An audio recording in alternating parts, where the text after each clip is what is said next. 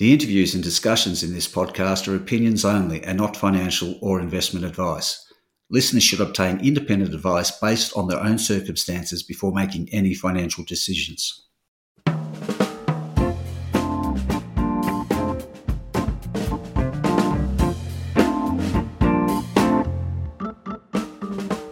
Hi, this is Barry Fitzgerald, Garimpeiro columnist for Stockhead. Welcome to another edition of the Explorers Podcast.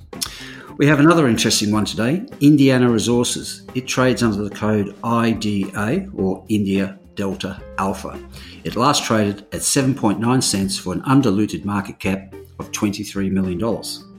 Indiana has been creating a bit of a buzz recently in response to some impressive first up drilling results at its gold project in the central portion of South Australia's Gawler Craton.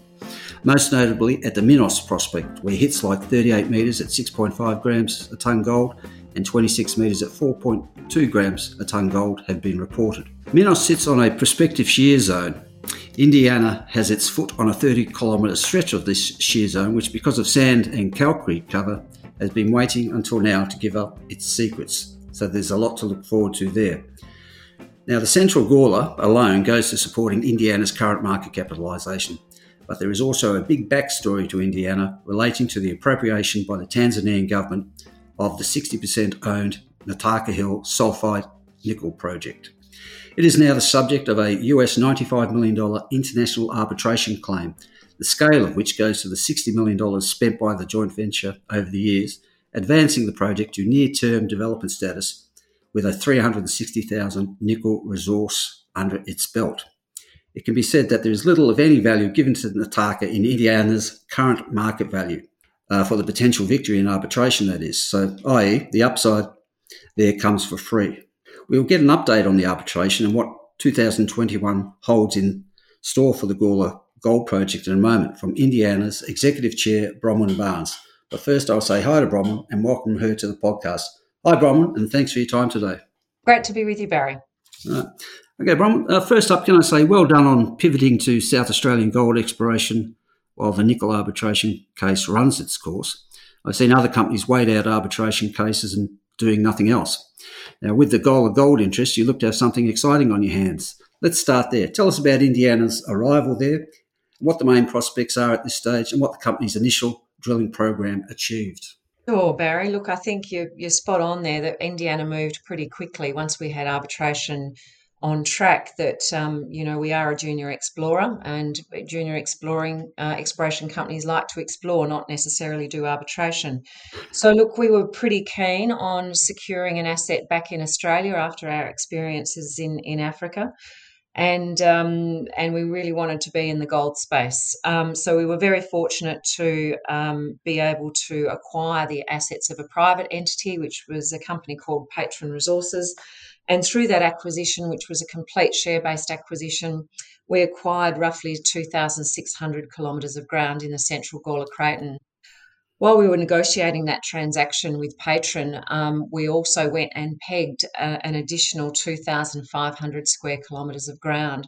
So by the time we finalised the transaction, um, we'd secured uh, just on 5,000 square kilometres, um, which is a significant ground package in the central Gawler Craton and quite strategically located uh, between Tarcoola and Tunkillia. So a known gold, a, a known yeah. gold province. So the forward program in the uh, Central Gawler, um, you've re- reported some exciting uh, drill results today, but I was just wondering what the plan from here is now. Yeah, look, that last or first program that we did, which we released, released the results of in February and, and March, was an absolutely cracking uh, first pass for us. And, and it was really a relatively small program. It was only roughly sort of 1,600 metres um, that we drilled across 10 holes of, of one of the project areas within the um, tenement package called Minos. Um, so, look, you, you've referenced those gold results. They were amazing uh, for a first pass drill program, and we're back in the field at the moment. Um, we're about to start um, another drill campaign um, at Minos once again that will involve another 2,000 odd metres of RC drilling, uh, we are doing some diamond drilling as well. We're going to extend um, or put diamond tails on two of the uh, previous RC holes that we did in, in February um, and one additional diamond hole. Um, and then we're also doing a 3,500 metre air core program to try and extend um, the zone um, at Minos. So there's a significant amount of activity about to roll out in the central Gawler Craton. And at this stage, we look like we're going to be starting um, our drilling activity next week. Right. So, how are you off for funding in that program? Uh, look, pretty good at the moment. We've uh, recently just raised um, a million dollars uh, through a private placement that we did, and we did a very small share purchase plan for shareholders as well. So we're sitting on about $1.3 million in the bank, which is certainly enough to do the activity that we have at the moment. The upside that we have in terms of funding is that Indiana has a number of listed options um, that expire on the 4th of August this year, so only a couple of months um, for us to wait for those. Um, those options are in the money at the moment. They have a three cent exercise price, and um, obviously, given the current share pri- price of the company, um, we're pretty confident that the majority of those options will be exercised and that will bring in another $4.5 million uh, to the company in August. So I think we're pretty well placed at the moment to do this current program. Let's see what the results look like, and let's look forward to that extra ca- um, kick of cash coming in in August. Mm. Now, the initial focus has been around Minos, but I, was, uh, I alluded there to the length of this uh, shear zone there. Yeah. So, uh, is, are there other prospects that you're working up along that shear zone at the moment? Yeah, look, this is part of the aircore program that we're looking at doing. So the Minos, so the Lake Labyrinth shear zone hosts a number of prospects, Minos, Ariadne and Partridge. At the moment, we only have land access approvals for Minos, um, which is why our initial drilling program has focused there. But in the background, we have been working to progress our land access approvals, both with native title parties and with um, the government, the South Australian government. And we're very uh, much looking forward to being able to expand our, our exploration efforts out uh, beyond the focus of Minos in, in the next couple of months. So Minos is the focus for now, and um, let's get our land access approvals in place, and let, then let's expand the exploration activity later on in the year. Mm. Now, quite a few juniors uh, have the Gawler as their main focus, but they're, they're yeah looking to uh, find the next Olympic dam, um, drill a hole, and hopefully snag something. But uh, you've got a very uh, focused program here on gold, high grade gold. Um, yeah, yes. Look, at this stage, very, very focused on high grade gold. What we are drilling is um, essentially following up historic results um, from that region. Um, and as Minos has been our priority area, um, you know, that's where the attention is at the moment. But look, given the size of the land package that we've got, there is potential for other minerals. Um, but look, at the moment, let's focus on gold. Um, and as we go and expand our exploration efforts in the Gawler Craton, uh, we will be considering the potential for other minerals. Given the the impressive nature of some of those hits, I was just wondering uh, what ha, what do you consider the potential for Minos to work up a, a gold resource of some sort before long? Oh, look, I think that's very much the focus of the company and, and very much part of the current drilling program that's being planned for this for this month. Um, so, look, there is a bit more work that we need to do after this drill program to work it up into a resource, but we would like to move to a resource this year at Minos. I think that that would be a really solid signal to the market that we're serious about exploration and that we're focused on delivering results. Right. Okay. Now, while that pans out in South Australia, um, give us a bit of a background on the Nakata Hill uh, story. Look, the uh, arbitration with the government of Tanzania is a is a really fascinating story, and um, I'm very keen to make sure that, that, that people understand the background and and what the likely prospects for success are through that arbitration process. So this dates back to the government of Tanzania changing their mining code in um, 2017.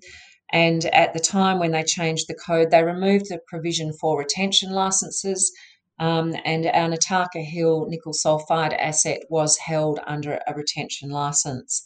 There were promises made by the government at the time that a mining commission would be formed and that um, parties who had had their retention licenses revoked would be able to engage with the mining commission to negotiate a new form of tenure. And look, we did engage in that process, and I attended a number of meetings in Tanzania with both the uh, Minister for Mines and the head of the Mining Commission.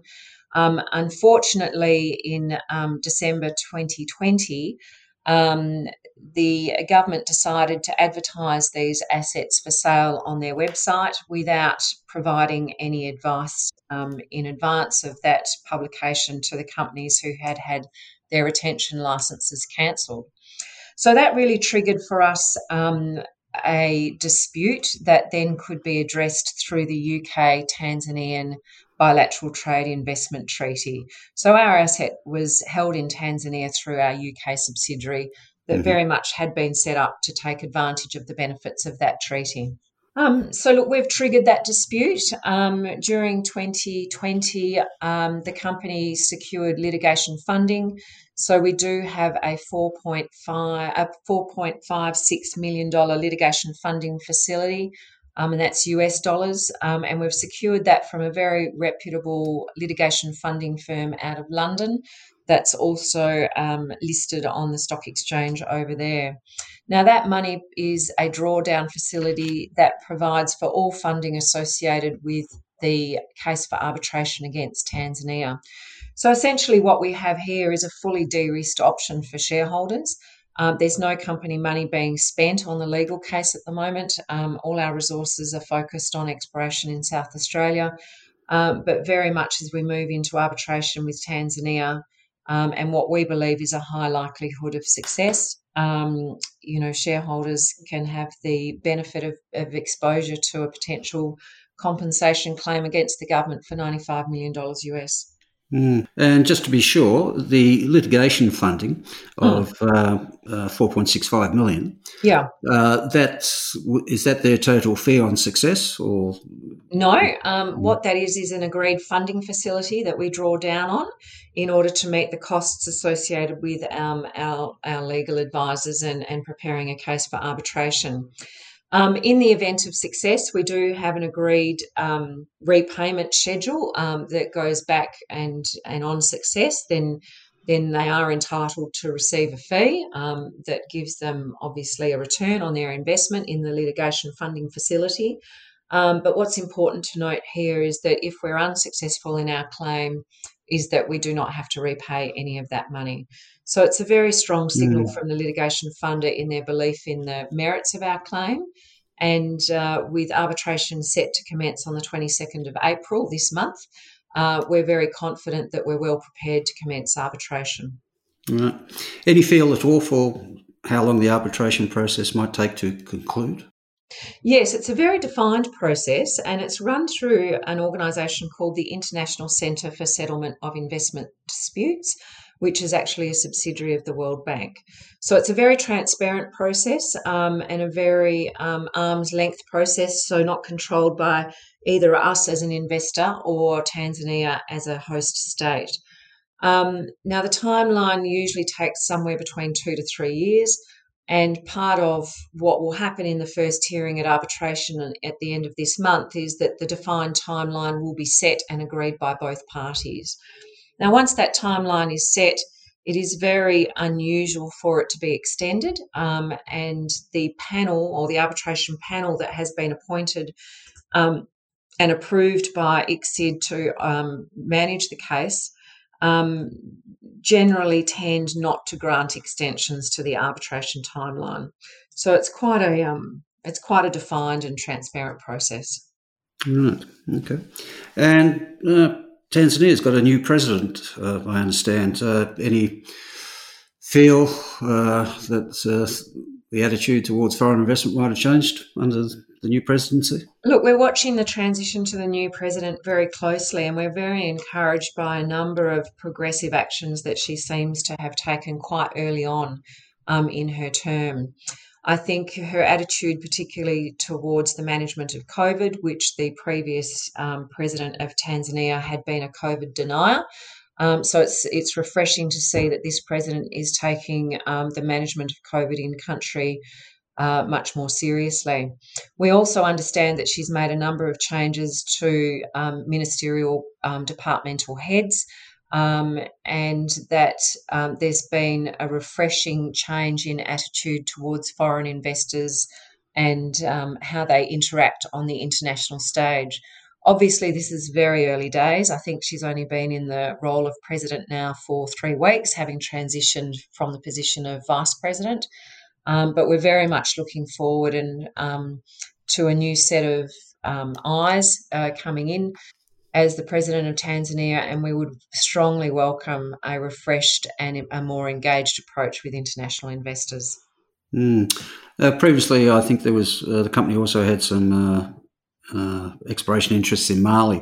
Uh, yes. Given uh, what happened there.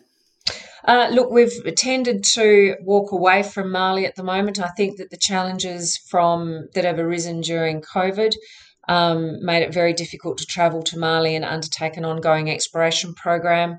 The assets are sitting there at the moment, and we are assessing what we might do with them in the future, but they're certainly not a current focus for us in terms of exploration, particularly given um, you know the stunning results that we've had out of South Australia, a location much closer to home and a province that we're we're much more comfortable dealing with in. Mm. So uh, the focus very much on South Australia at the moment, which is about as tier one of mining jurisdiction as you can get. Yeah, we're very pleased to be in South Australia. I think, um, you know, our first program was, although we had to manage through a COVID sort of outbreak, which I think will be the, you know, the new norm for us over the next 12 to 18 months. Um, you know, the ability to deal with the government, the ability to secure um, contractors and service providers is is fantastic and it's all only two and a half hours um, away from Perth, which has uh, been fantastic. But we have set up a team in South Australia, so we do have people on the ground. We're not trying to manage this project from Perth, um, given you know the, the, the travel restrictions and and complications that have arisen with COVID. Um, so look, we're very focused on on being there and being present, and um, and being you know pretty focused on getting this exploration activity up and running. Okay. All right. So let's bring it all together then. What uh, should investors be looking out for, say, in the next 12 months from the company? Look, in, in the next three months in particular, we're going to have a really strong news flow from our exploration activities at, at Minos. And, um, you know, the current programs that are rolling out there um, will keep us certainly busy for at least the next two months and see a really strong news flow for the next three to four months. Um, towards the end of the year, we would very much like to see um, those land access approvals in place that would then allow us to expand our exploration activity across Australia, across the uh, Central Gawler Craton in South Australia, and and very much looking at the other prospects that um, we're very deeply interested in. Double Dutch, um, you know, Earea Dam, Boomerang. There's some really wonderful um, prospects there that are just begging to have follow up drilling on them. So that will be our activity on the ground in South Australia. In terms of arbitration, um, we obviously start arbitration on the 22nd of April. Um, we know then that we need to be providing further documentation to the arbitration panel um, mid year. So, June, July, we would expect to lodge our first statement of claim to the panel. Um, and then we would expect that that panel will continue to review evidence provided to it by both parties over the next 12 months. So we'll be able to provide the market with updates as we go as to how arbitration is progressing. Right. Um, normally, I, I, start out with this question um, every time I do a podcast, but for some reason I forgot to do it today. Uh, I think it would be a great idea if we could uh, give listeners a bit of a just a personal background on yourself, the professional career up up until now. Oh, right, sure. Look, I've been involved in the mining industry for coming up for 25 years. Um, I spent my early days um, actually at um, Anaconda with Twiggy Forrest. Um, and obviously with a nickel focus, and mm-hmm. Um, then you know transitioned through a number of roles in the mining sector and ended up at Western Mining, um, which is another very heavily nickel focused um, um, company. Transitioned, yeah, and the birthplace for most managing directors of ASX listed junior companies, I think. Um, um, transitioned into BHP after the takeover um, and was on the executive leadership team of the nickel division. Uh, post that, um, I went back into junior land and have spent the last 10 years um, sitting on the boards of junior um, mining companies, either as um, an executive or a non executive. So I was executive chair at Windward Resources, which was taken over by IGO. So Windward had nickel in the Fraser Range. Some of your listeners may remember that mm-hmm. transaction. Mm-hmm. Uh, and then last year I was the, the lead independent director on the board of Mod Resources, which was taken over by Sandfire. So, you know, very strong background in mining, both from an operational perspective, um, also and also from a corporate um, leadership and board perspective. Mm, uh, lots of uh, common themes there. One of them being, of course, uh, everyone gets taken over. well, that's what we like to see. that's true. Everything's for sale at the right price. Um, just on Correct. that, un- unusually, I noticed that uh, we don't see it all that often. You're actually a substantial shareholder in Indiana. Yes, I am. Um, mm. So, look, in the early days when I joined the board of Indiana, um, as the non-executive chairman. Um, I came in with a with a shareholding, and I've continued to grow my shareholding um, over time. So yes, I am a substantial shareholder in Indiana. I'm very committed to the company. I'm very, very focused on arbitration. Um, that's something that I have been, you know, working on now for nearly three years, and I'm very determined to have um, a successful outcome. Um, but then, of course, um, you know, acquiring the gold um, projects in South Australia and building that really strategic land mm. position. This is something that you know I'm very, very keen to see as as one of the major drivers for company success. Companies that can dominate, um, you know, strategic land holdings, you know, become very, very interesting to to major companies or, or larger companies. And I think what we have in the Central Gawler Craton with the 5,000 square kilometres of ground is something at a future point that may well interest uh, larger companies that are looking to um, looking to acquire a gold position that um, is quite significant. So yeah, there was a definitely a strategic um, element to our acquisition and consolidation of this ground position in South Australia. Mm, uh, well, as I said earlier, uh, well done on not just focusing on the arbitration, as big as it is and as significant as it is, but uh, pivoting to uh, the Gawler and uh, creating uh, more value for the company going forward. Yeah, looking forward to it. So, with that, I'll say thanks for your time today, Bronwyn, and good luck with it all. Great. Thanks a lot, Barry. Cheers.